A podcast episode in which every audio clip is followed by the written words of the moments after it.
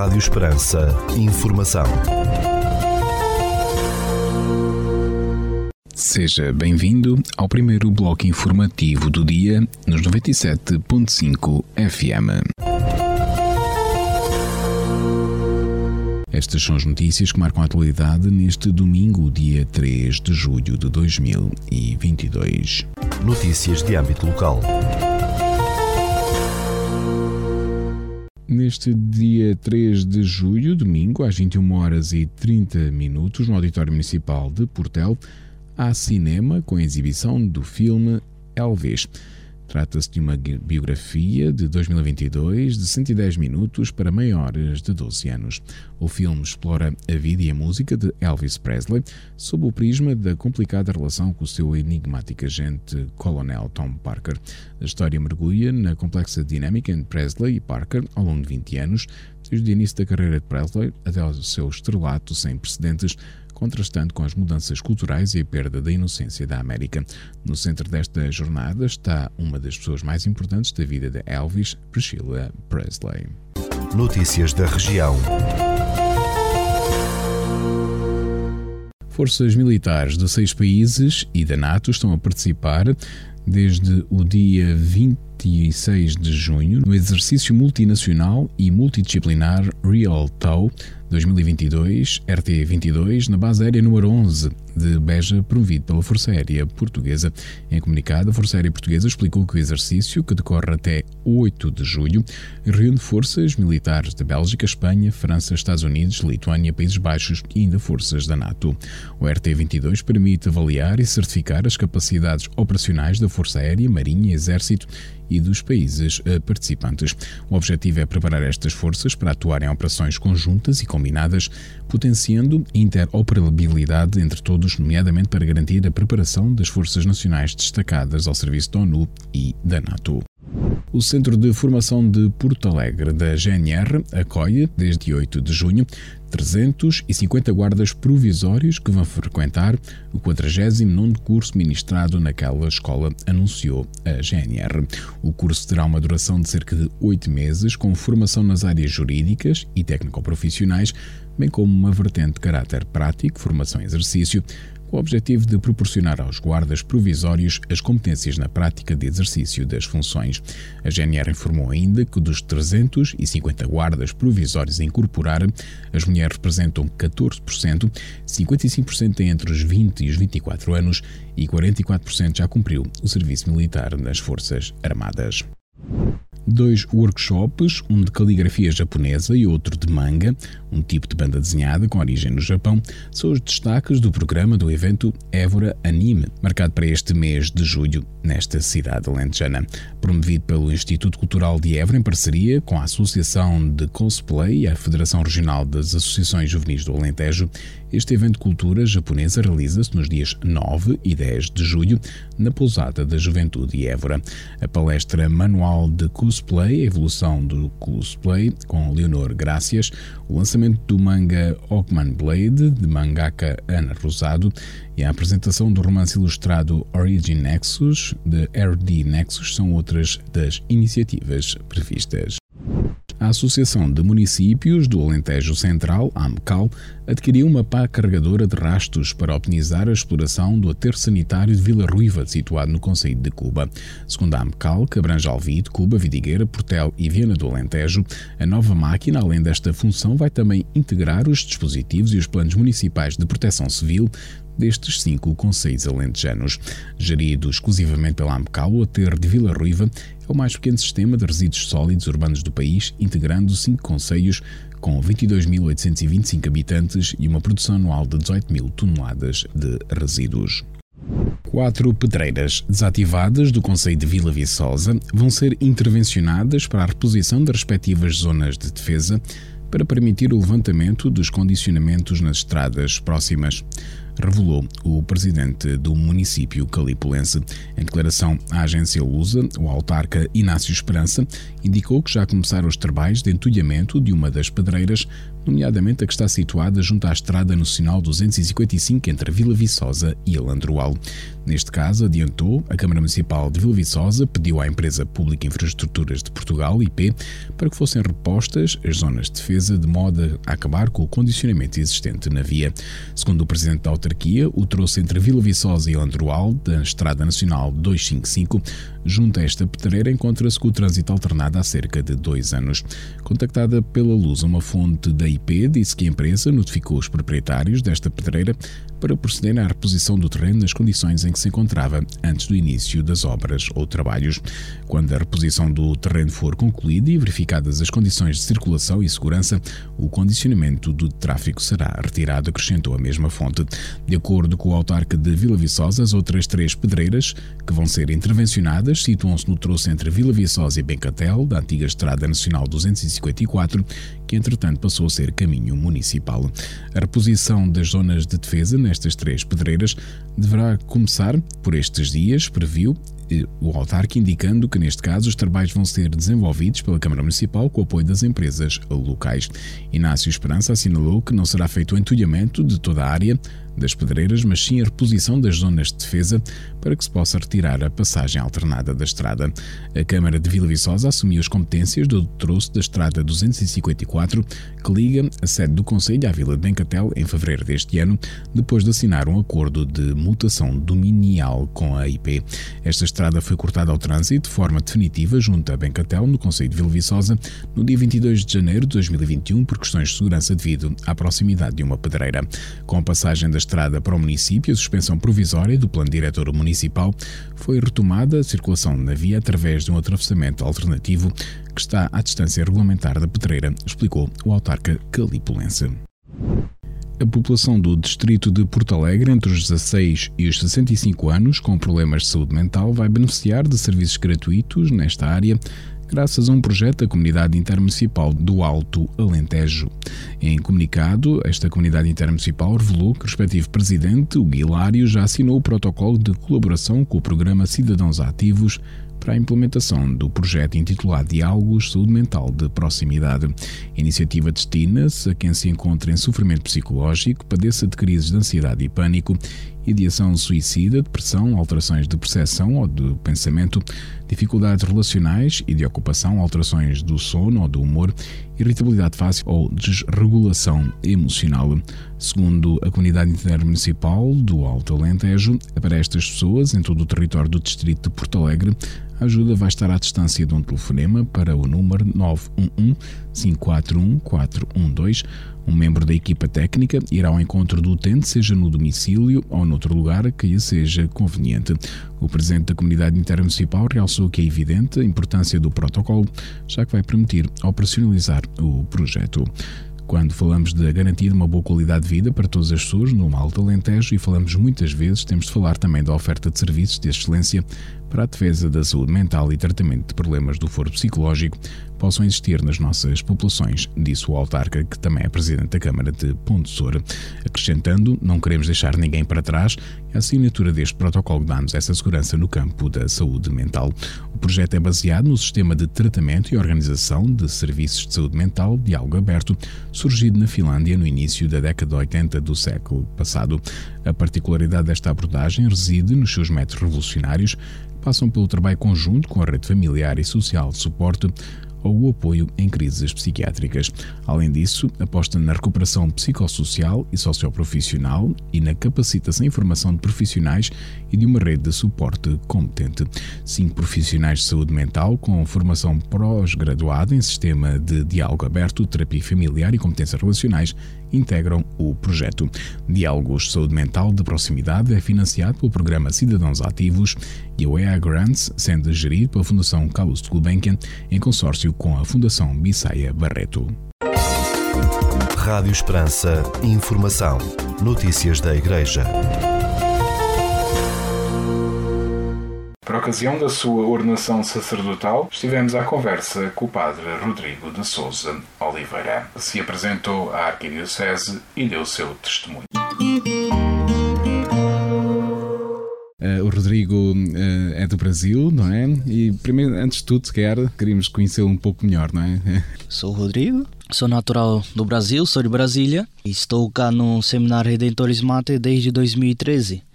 Não é? O Seminário Redentoris Mater é um seminário missionário, por isso que vim parar aqui, não é? Mas temos essa disponibilidade de irmos a qualquer parte do mundo, a qualquer hora, mas somos diocesanos, porque estamos sempre ligados a uma diocese e devemos obediência ao bispo.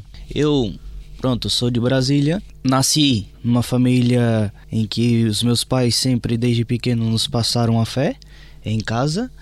Eu sou o mais velho de 9 filhos, não é? São 7 mulheres e 2 homens. Então, desde pequeno, meus pais sempre nos passaram a fé em casa, no sentido de uma família, de uma igreja doméstica, na qual rezávamos as laudes todos os domingos pela manhã, né? O que os meus pais, nesse momento, aproveitavam para passar a fé, não? Aproveitava também para dialogarmos a respeito da semana, como é que foi a semana. Então, era uma família em que estavam presentes, não é? Quando era necessário fazer uma correção na família, fazia-se uma correção e havia o perdão, não é? Isso era fundamental, porque meus pais tinham esse diálogo conosco e, se era necessário corrigir, se era necessário pedir perdão, pedia o perdão. Então, nasci assim, né, nessa família cristã que eram passados os valores cristãos. Mas nunca passou pela minha cabeça um dia ser padre, ser sacerdote. Sim. Esse desejo e essa vocação nasce numa caminhada na fé, não é? Apesar de ter recebido a fé em casa, eu também tive a minha própria caminhada na fé, não nomeadamente numa comunidade cristã, na qual nós somos provenientes, né? Participamos numa iniciação cristã, que é o Caminho Neocatecumenal, e que pouco a pouco vamos fazendo uma caminhada num tripé, num amadurecimento na fé, e foi aí que fui descobrindo esse amor de Jesus Cristo na minha vida, fui descobrindo esse amor de Deus na minha história, e que pouco a pouco foi havendo essa abertura e essa disponibilidade de dar essa resposta desse chamamento que Deus foi colocando na minha vida. Depois entrei ao seminário, não? E também durante o seminário foram sempre também tempos que eu pude experimentar Deus atuando, mas sempre com uma luta interior em dar essa resposta a Deus. Mas o que me fez dar o meu sim definitivo foi quando eu deixei de olhar para mim mesmo, de querer buscar a minha felicidade, de querer ser amado naquilo que o mundo poderia me dar, e passei a deixar ser amado por Deus na minha precariedade, dos meus pecados e, sobretudo, nas minhas limitações. A partir do momento que eu descobri esse amor misericordioso de Deus, né, atuando na minha vida, fez com que eu aceitasse e desse um sim definitivo à vocação. De poder fazer com os outros, de poder passar aos outros, de poder transmitir aos outros, ser testemunha aos outros daquilo que eu experimentei de verdade na minha vida, que é esse amor misericordioso de Deus Pai. Então, poder transmitir isso às pessoas, não? É o que me dá força, é o que me dá ânimo e que confirma essa vocação que Deus tem tido na minha vida. E já falavas nesse testemunho de transmitir aos outros, já tens tido a oportunidade, né? Porque desde a ordenação diaconal já estavas, antes da ordenação já estavas a fazer um estágio pastoral em Campo Maior, na comunidade de Campo Maior. E depois com a ordenação, e agora desde a ordenação diaconal até agora, tens aí já sequer a confirmação, claro, dessa certeza da entrega, não é? Claro, como é que tem sido esse estágio? Sim. Essa experiência num estágio numa paróquia é nova, porque atuar, uma coisa é diferente você estudar e outra completamente atuar no campo, com as pessoas concretas, com a realidade concreta e com vidas concretas, não é? Foi uma experiência única, foi uma experiência boa, porque pude estar com as pessoas, escutar os sofrimentos, escutar os combates, não? E sobretudo, ver que também anseiam ser amado por Deus, a mim é o que me motiva, porque eu experimentei isso, foi me anunciado isso, não? Fui testemunha desse amor. Então, também foi um tempo de aprendizado, né? É importante salientar isso, porque estar em Campo Maior, aprendi muito com as pessoas, aprendi muito estar em contato com os jovens, com as crianças, com as famílias. Então, também foi uma experiência belíssima, espetacular nesse sentido, né? De poder estar com as pessoas. Mas também é uma caminhada, né? É uma caminhada porque cada dia vou descobrindo que eu, no meio das minhas limitações, eu não posso. Se não é Jesus Cristo que aparece, que vai à minha frente para poder dar uma palavra a essas pessoas, humanamente, olhando para mim, pelas minhas forças, não conseguiria. Então também tenho experimentado isso. Tenho experimentado que é Deus que vai atuando, que Deus tem aparecido de verdade. Que, como eu dizia, eu ainda me sinto muitas vezes incapaz, me sinto muitas vezes limitado, mas nesse ano que eu estive ali, olhando para mim, humanamente era impossível, mas olhando para Deus, vi que os trabalhos foram surgindo e foram acontecendo. E agora, já em tempo de ordenação, né? Imagino que seja, se calhar, uma mistura de sentimentos, né? Que invadeu o Rodrigo, né? Claro. De confirmação, é quase como um matrimónio, né? Não é o fim, mas é o início. É o início. Isso é verdade, porque, como eu dizia, chego, mas não acaba, continua. Da mesma forma que tenho experimentado, que Deus foi atuando, foi aparecendo nesses anos todos no seminário, também tenho essa certeza que Ele vai à frente nessa nova fase, nessa nova caminhada na minha vida. Alegra-me também em poder estar acompanhado dos meus pais aqui, que puderam vir do Brasil. Poder também estar acompanhado pela minha comunidade cristã, quer seja daqui de Évora, do Caminho Neocatecumenal, quer seja alguns que vieram do Brasil, alguns padres que foram fundamentais nessa minha caminhada vocacional até aqui. Então, vejo que é uma graça muito grande, uma confirmação que Deus vai colocando. Que, volto a dizer, olhando para mim, pelos meus méritos, né, pela pessoa que eu sou, não vem de mim, não mereço nada, mas é tudo obra e graça de Deus. E agora, como um jovem presbítero, o que é que dirias a um jovem que está agora também a fazer alguma caminhada, ou que é normal na juventude questionarmos, né, caminho, que testemunho é que lhe podias deixar? O testemunho é que vale a pena, é uma abdicação muito grande. Hoje, aos olhos do mundo, isso é algo surreal, é algo improvável, um jovem, e isso já me questionaram isso, não? Claro. O que faz um jovem da tua idade abdicar de tantas coisas, abdicar de um projeto de família, abdicar de ter filhos, de uma estrutura, de uma carreira e tudo isso, para poder seguir Jesus Cristo. Me senti amado por Jesus Cristo. A partir do momento que me senti amado, pude dar esse meu sim definitivo a Cristo. E que vale a pena, porque a felicidade no mundo não está em passar bem, não está a verdadeira felicidade, que eu digo, né? Porque isso pode trazer felicidades momentâneas e tem o seu valor e tem a sua importância. Mas a verdadeira felicidade está em morrer para si mesmo e, dessa forma, viver para Cristo, não? É Cristo que dá essa possibilidade de uma vida nova, unido a Ele, e é o que eu tenho experimentado isso, né? Então, o que eu posso dizer para os jovens, pronto, que vale a pena. É um momento duro, momento de combate, abdicar aos seus projetos, aos seus desejos, mas que quando experimenta que Cristo atua, isso dá uma felicidade, uma paz interior que aos olhos do mundo é impossível explicar, é só vivendo e só experimentando. Padre Rodrigo, muito obrigado e que Deus continue, através da sua vida, a dar muitos frutos. Obrigado eu, Pedro, pela essa oportunidade de poder dar o meu testemunho. Muito obrigado. Rádio Esperança, informação, notícias da Igreja. Escutamos já de seguida o Espiga Dourada, espaço informativo da atualidade religiosa da Arquidiocese de Évora. Espiga Dourada, a informação da Arquidiocese de Évora.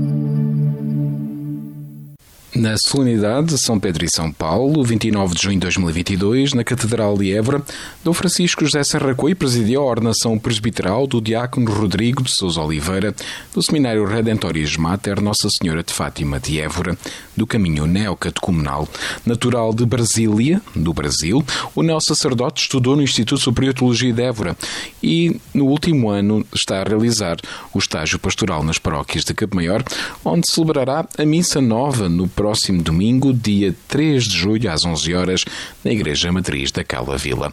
Recorde-se que o Padre Rodrigo for ordenado diácono em Campo Maior no dia 12 de dezembro de 2021. Na tarde solarenga de 29 de junho, a sede de Évora encheu-se de familiares, amigos e membros das comunidades neocatecumenais que animaram com a sua alegria contagiante a Eucaristia, concelebrada por Dom José Alves, arcebispo de Évora emérito, por Dom João Marques, bispo de Beja, e por muitos sacerdotes e servida por vários diáconos. Após o momento de eleição do candidato ao presbiterado, o prelado éborense proferiu a homilia, tendo começado por fazer uma reflexão sobre São Pedro e São Paulo. Dirigindo-se no final da homilia ao diácono Rodrigo, o arcebispo de Évora convidou-o a abrir as portas de par em par para Deus e a acolher o dom de Deus. Diácono Rodrigo, és convidado a fazer parte desta missão, da continuidade destes testemunhos. Abre de par em par o teu coração, eu recebo todo de Deus, faz-te servo de Deus, descobrirás o segredo de Deus.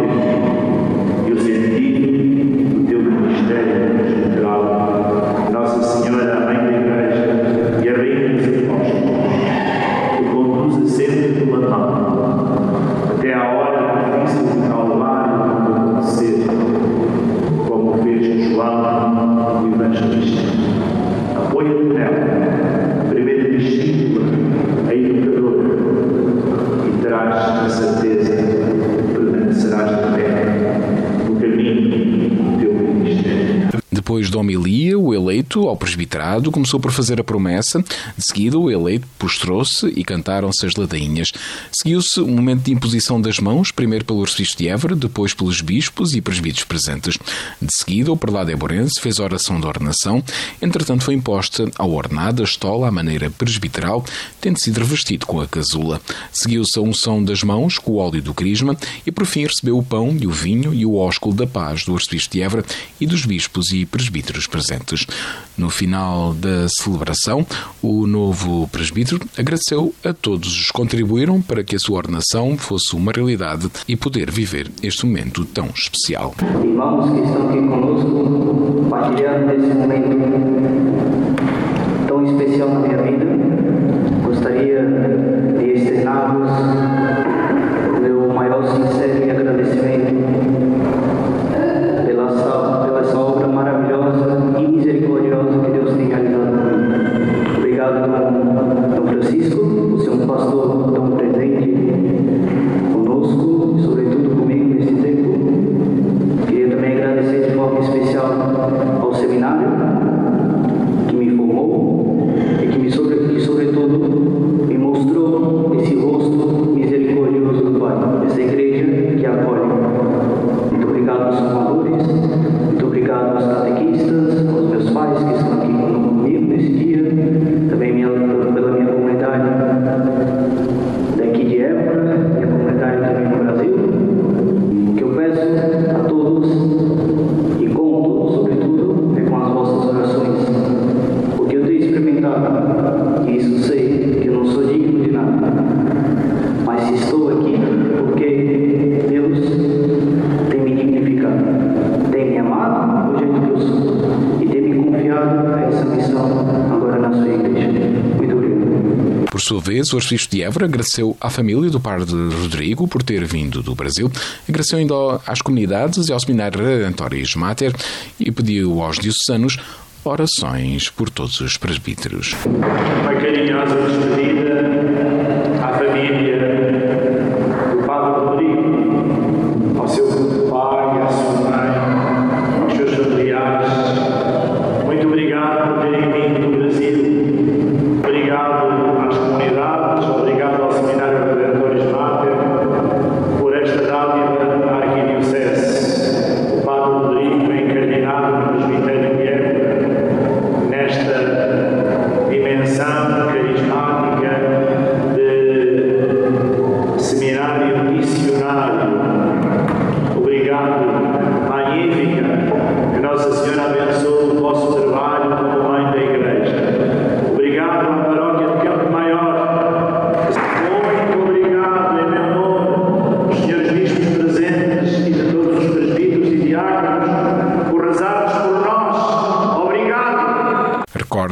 missa nova do Padre Rodrigo de Souza Oliveira será celebrada neste domingo, dia 3 de julho, às 11 horas, na Igreja Matriz de Campo Maior. Entre os dias 30 de junho e 3 de julho, Estremoz vai venerar a Rainha Santa. E no dia 3 de julho, às 11 horas, será celebrada a Eucaristia em honra da Rainha Santa Isabel, na Igreja de Santa Maria, que será transmitida em direto pela Rádio Despertar, Voz de Estremoz. Entre os dias 29 de junho e 3 de julho, a Real Irmandade de Nossa Senhora da Saúde de Évora celebra a festa de Nossa Senhora da Saúde na Igreja de Santo Antão, com trido, eucaristia e procissão. No dia 3 de julho, dia solene da festa da Senhora da Saúde, pelas 16h30, Dom Francisco José Serracoi, arcebispo de Évora, presidirá a eucaristia na Igreja de Santo Antão e às 18h sairá a solene procissão e bênção sobre a cidade de Évora. Entre os dias 4 e 8 de julho, no Seminário Maior de Évora, decorrerá o retiro anual do clero da Arquidiocese, que será orientado por Dom Manuel Pelino, bispo emérito de Santarém.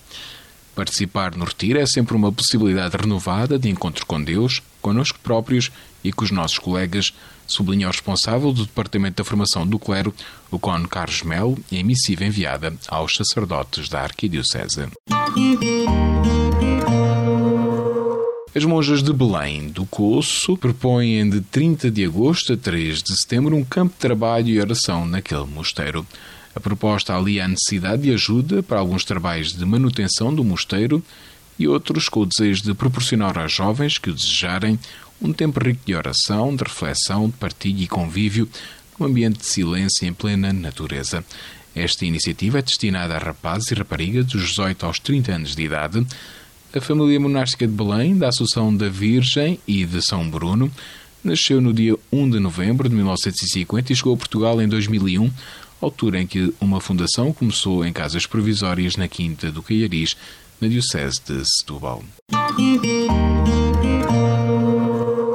A irmã Célia Cabecinhas foi eleita superiora-geral da Congregação das Irmãs Concessionistas ao Serviço dos Pobres, por um mandato de 6 anos. A eleição, que decorreu no 13º capítulo geral da congregação em Elvas, onde foram escolhidas também para o governo geral a irmã Ivone Coelho, como vigária-geral, e as irmãs Emília Ribeiro, Josina Tinga e Lúcia Pate, como conselheiras.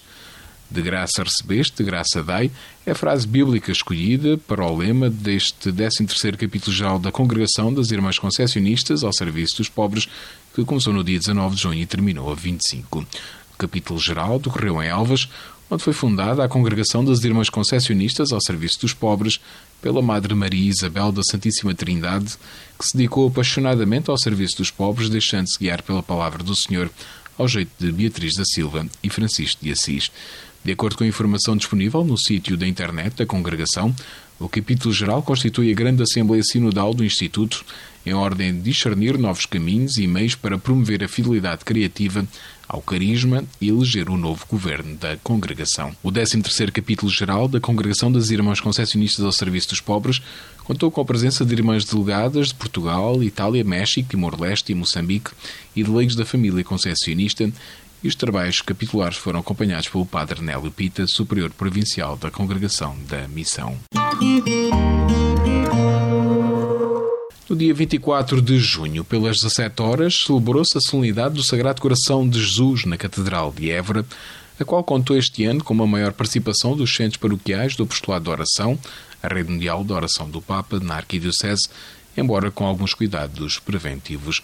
Para além de tomarem parte com os seus estandartes e insígnias, 9 centros paroquiais oriundos de Elvas, Vila Viçosa, Mourão, Alcáçoas, Mora e Évora, São Mamede, Sé, Nossa Senhora de Fátima e Nossa Senhora Auxiliadora, estiveram também presentes muitos membros do clero éborense, cerca de 3 dezenas, assim como muitos fiéis associados do apostolado de oração, amigos e familiares dos sacerdotes e diáconos, que celebraram as bodas de prata. Neste Dia Mundial de Oração pela Santificação dos Sacerdotes, segundo escreve o padre Fernando Marques, diretor do movimento na Arquidiocese, rezamos especialmente pelos sacerdotes que neste ano celebram as bodas de prata sacerdotais, o Padre Manuel José Vieira, parco Nossa Senhora de Fátima e responsável diocesano da Pastoral da Saúde, o Padre Luís Filipe Fernandes, sacerdote da Congregação dos Missionários do Preciosíssimo Sangue e parco em Vila Viçosa e Alandroal, e o Padre Ivan Woods, coordenador dos capelães dos imigrantes ucranianos e parco de Alcáçolas Torrão e São Romão do Sado. Também se rezou pelos diáconos permanentes que celebram as suas bodas de prata diaconais, nomeadamente António Maria Machado, Domingos Barão, José Maria Monteiro, Manuel Bilo, Manuel de Jesus Serrano, Manuel Paulo Roque e Virgílio Gameiro. O presidente da celebração litúrgica, Dom Francisco José Serracoi, arcebispo de Évora, evocou também a memória do saudoso diácono Amâncio Mouquinho, falecido em 16 de setembro de 2015, e entregou aos 3 sacerdotes e aos 7 diáconos uma estola como recordação. Este ano, a celebração da solenidade do Sagrado Coração de Jesus sobrepôs-se à do nascimento de São João Batista e centrou-se na proposta do Caminho do Coração, enquanto percurso para uma maior vivência da espiritualidade do Coração de Jesus, que com tão infinito amor se deu por todos nós. No final da Eucaristia, solenizada pelo Cor da Sé, todos foram convidados a rezar a oração Coração de Pastor por todos os sacerdotes, após a qual o arcebispo de Évora fez em nome de todos a consagração ao Sagrado Coração de Jesus diante da sua imagem. Conforme escreve o padre Fernando Marques, com muita confiança e em sintonia com o lema do nosso plano pastoral diocesano, o venerando prelado estimulou-nos a procurar e a cada vez mais acolher os imersos no Sagrado Coração de Jesus, os sedentos da esperança. Escreve ainda o padre Fernando Marques que, como diretor diocesano, espero que todos os centros paroquiais do Postulado de Oração retomem as suas atividades normais, não só rezando com muito empenho pelas intenções que o Papa Francisco nos propõe todos os meses, mas também retomando reuniões mensais e momentos de oração e adoração comunitários. No dia em que a Igreja celebrou a festa do Imaculado Coração da Virgem Santa Maria, 25 de junho, a imagem de Nossa Senhora do Coração Orante foi entronizada na igreja de Santo Ildefonso, em Montargil, onde se encontra agora a veneração de todos. A celebração da Eucaristia foi presidida pelo arcebispo de Évora, Dom Francisco Serracoi, que, iluminado pelo Espírito, conduziu os presentes pelos caminhos do coração, o humano e o de Deus, o mesmo coração que a Senhora traz nas suas mãos, nesta iconografia de Maria que tanta ternura e serenidade inspira nos que nela se aproximam. Dom Francisco Serracoi exortou os fiéis a levarem consigo aquele coração que Nossa Senhora tem nas mãos, levá-lo connosco e colocá-lo no centro das nossas famílias e das nossas casas, nos critérios de educação dos nossos filhos, do nosso mundo profissional, no exercício da nossa cidadania. Aquele coração que é símbolo dos corações novos, justos, fraternos e solidários que podem mudar o mundo. Na celebração, além das comunidades Montargil e Foros do Arrão e de elementos do movimento da Mensagem de Fátima de Évora, os representantes da autarquia também se fizeram representar nas pessoas do presidente do município de Pontessor e do vereador do urbanismo, bem como os presidentes de ambas as juntas de freguesia.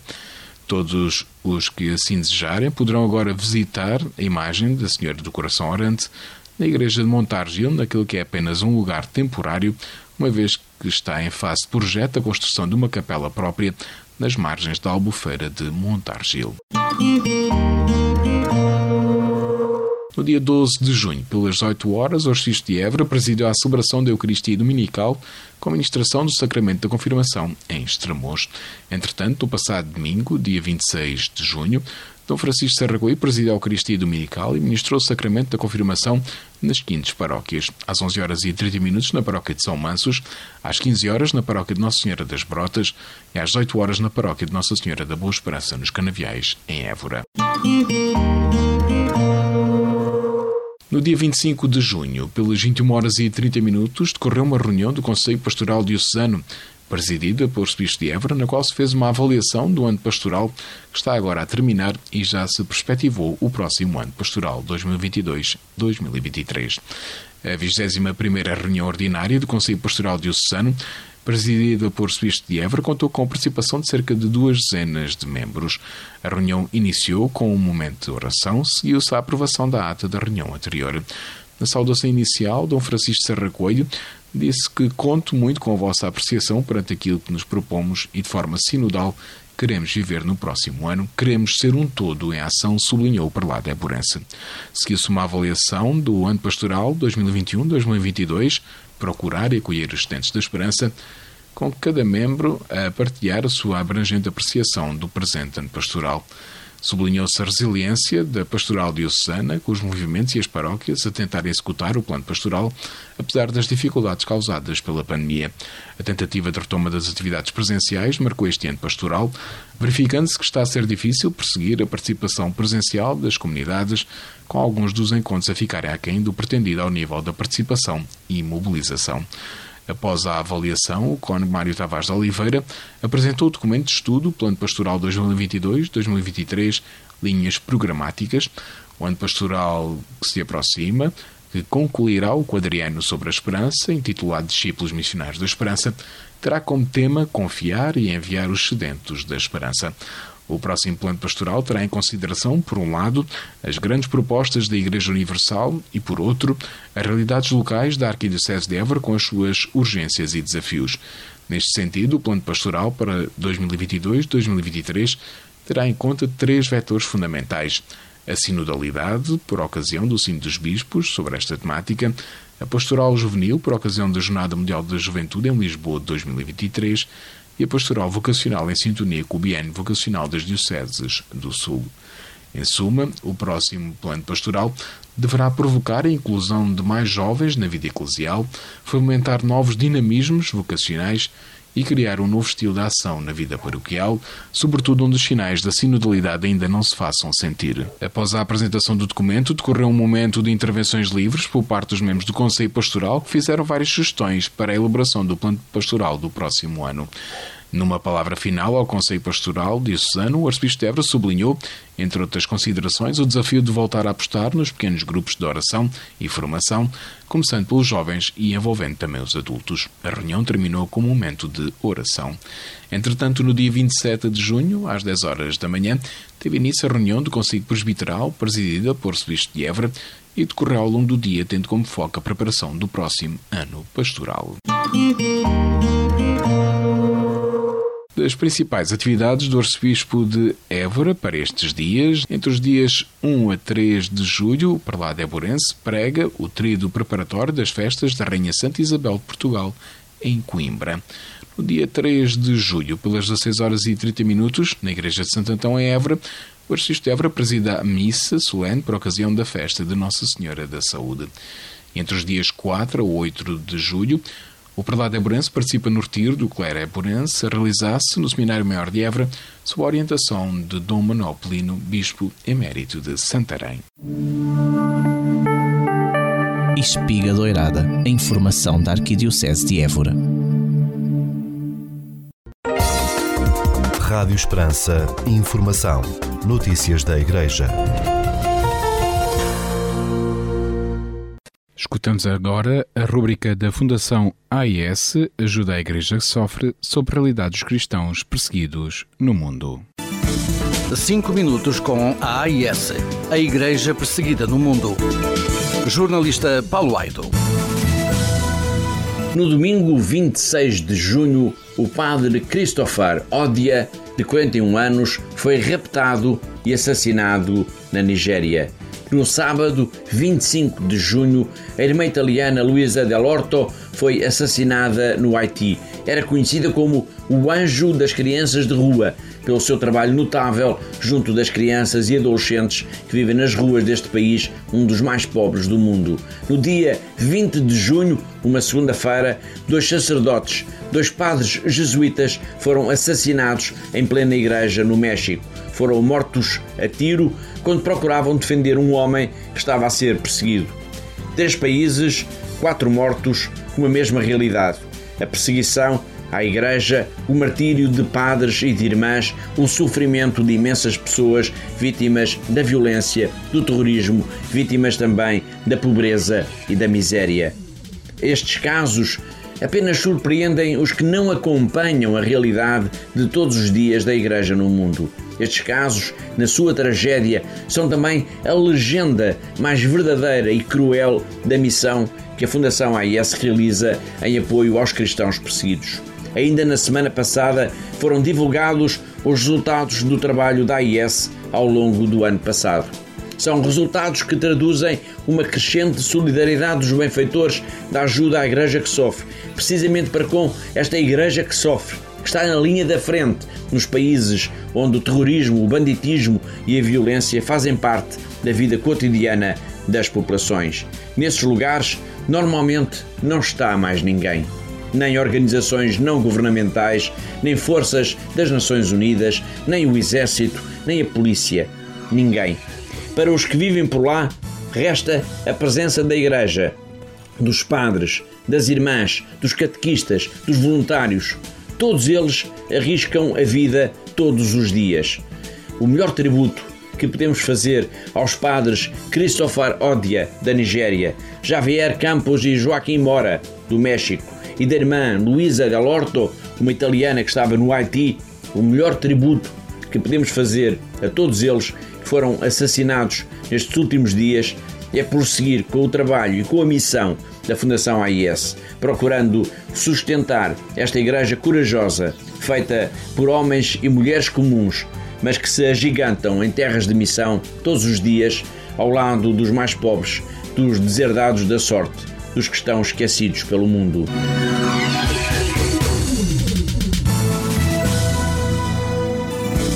Cinco minutos com a AIS, a Igreja Perseguida no Mundo. Escutámos a rúbrica da Fundação AIS, Ajuda à Igreja que Sofre, coordenada pelo jornalista Paulo Aido. Agora na Rádio Esperança, Desporto da Região.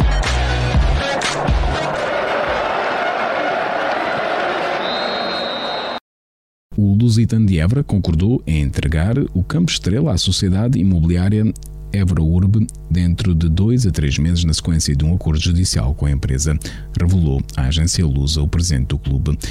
Em declarações, a agência Lusa, o presidente do Lusitano Ginásio Clube, Pedro Caldeira, indicou que, em contrapartida, o clube vai ficar com a propriedade do complexo esportivo da Silveirinha e a área adjacente, com um total de 10 hectares. A direção do Lusitano fez tudo para fechar um acordo em que o clube ficasse com o património e terrenos para poder continuar a desenvolver a sua atividade, afirmou o dirigente do clube alentejano.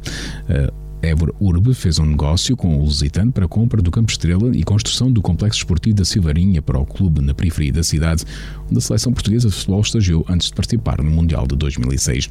Em 2020, o Tribunal de Évora começou a julgar 2 ações da Évora Urbe contra o clube alentejano para tomar posse do Campo Estrela e para receber um valor em dívida do clube à sociedade imobiliária, que agora terminaram por acordo entre as partes.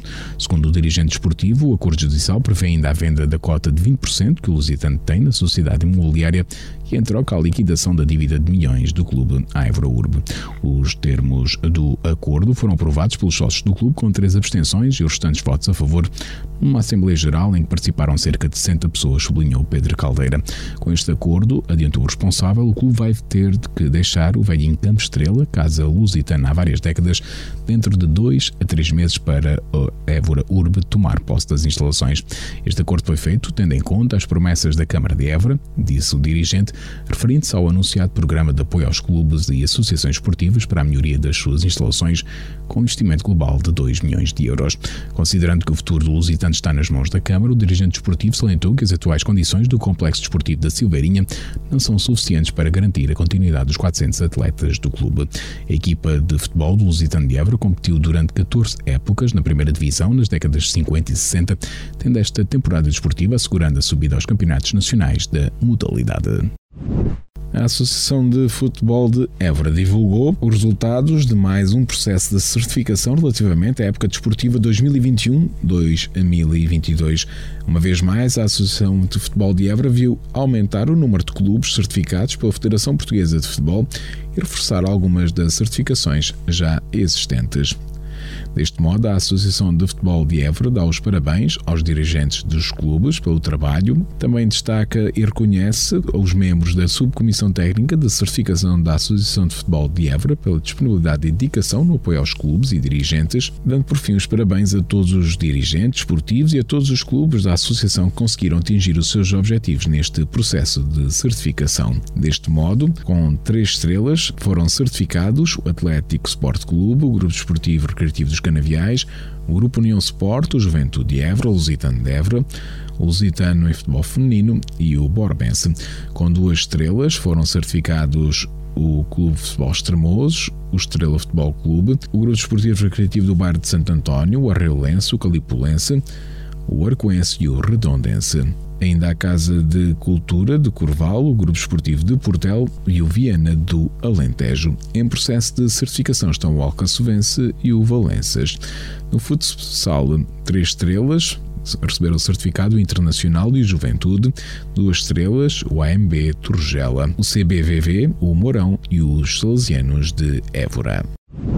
Na página desportiva, a 20ª edição dos Jogos do Alto Alentejo está a decorrer em diversos concelhos do Distrito de Porto Alegre, com 4 a 5 mil participantes de cerca de 30 modalidades desportivas. Após 2 anos de interregno devido à pandemia de Covid-19, a Comunidade Intermunicipal do Alto Alentejo, acima, volta a promover a iniciativa que envolve 14 concelhos. Nesta edição dos Jogos participam os municípios de Alter do Chão, Arronches, Avis, Campo Maior, Castelo de Vide, Crate, Elvas, Fronteira, Gavião, Marvão, Nisa, Ponte Sor, Porto Alegre e Sozel, à exceção do de Monforte. As atividades espalhadas pelos vários municípios encerram no dia 1 de outubro. Para esta Comunidade Intermunicipal do Alto Alentejo, os Jogos do Alto Alentejo são um dos mais importantes projetos transversais que promove e tem como objetivo fomentar a atividade esportiva e o convívio no Distrito de Porto Alegre.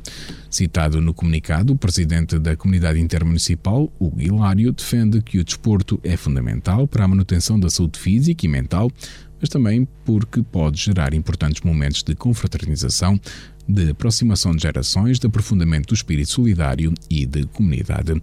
Além destes aspectos, o presidente da Comunidade Intermunicipal do Alto Alentejo considera ainda que o desporto, e em particular estes jogos, criam uma maior proximidade entre os vários municípios. No espaço de comentário e opinião, escutamos agora a Hora da Europa.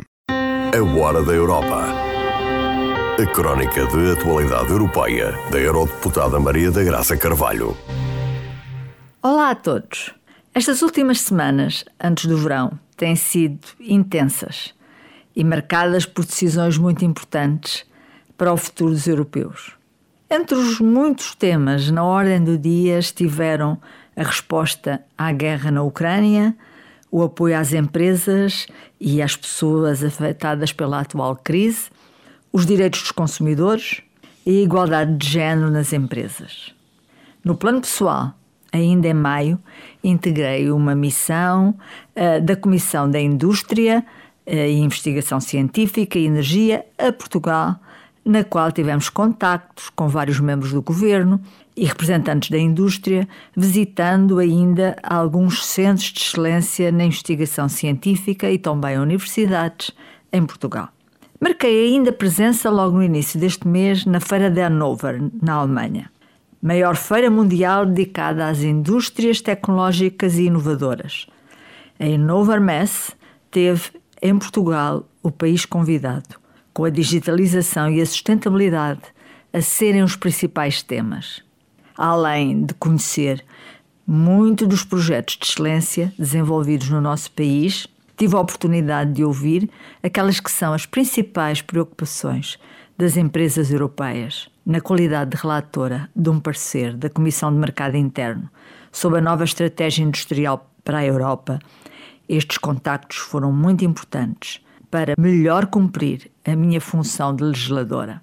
Este parecer sobre uma estratégia muito importante para o futuro da indústria na Europa foi, entretanto, votado na Comissão Parlamentar a 16 de junho, recebendo 36 votos a favor e nenhum voto contra. Além disso, durante a sessão plenária de Estrasburgo, assinalou-se o que para mim é um momento histórico com o acordo final sobre a Diretiva Europeia da Women on Boards, relativa à participação das mulheres nos conselhos de administração das grandes empresas. Este dossiê, do qual fui relatora sombra pelo Partido Popular Europeu, ficou finalmente selado após uma década de impasse nas negociações entre o Parlamento Europeu e o Conselho. A partir de agora, todas as sociedades cotadas em bolsa ficam vinculadas a uma meta de pelo menos 40% de mulheres nos conselhos de administração, nos cargos não executivos, ou 33% se incluir os administradores com funções executivas.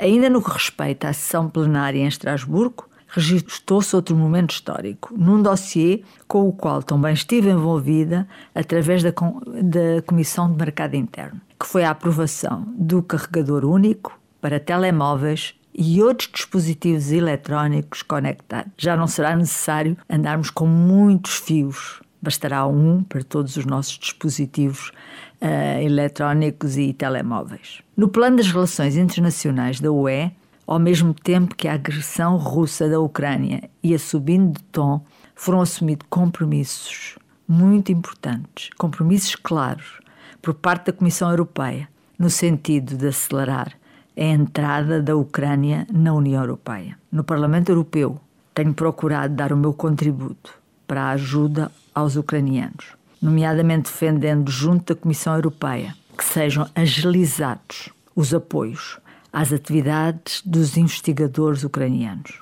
A reconstrução da Ucrânia no pós-guerra não passará apenas por financiamento, mas também pela sua capacidade científica. Muito obrigada pela vossa atenção e até breve. A Hora da Europa.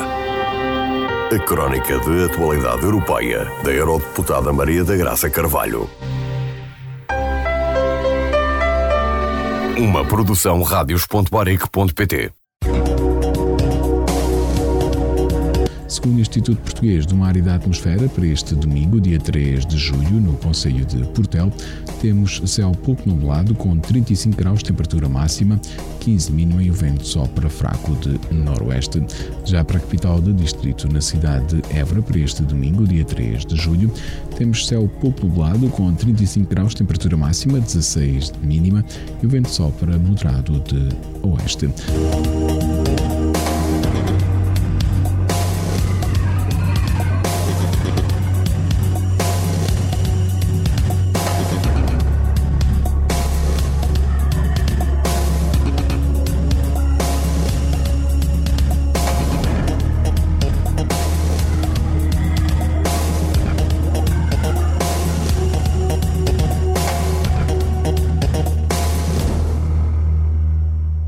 Este bloco informativo fica por aqui. Mais informação nos 97.5 FM às 18 horas. Boa tarde. Rádio Esperança. Informação.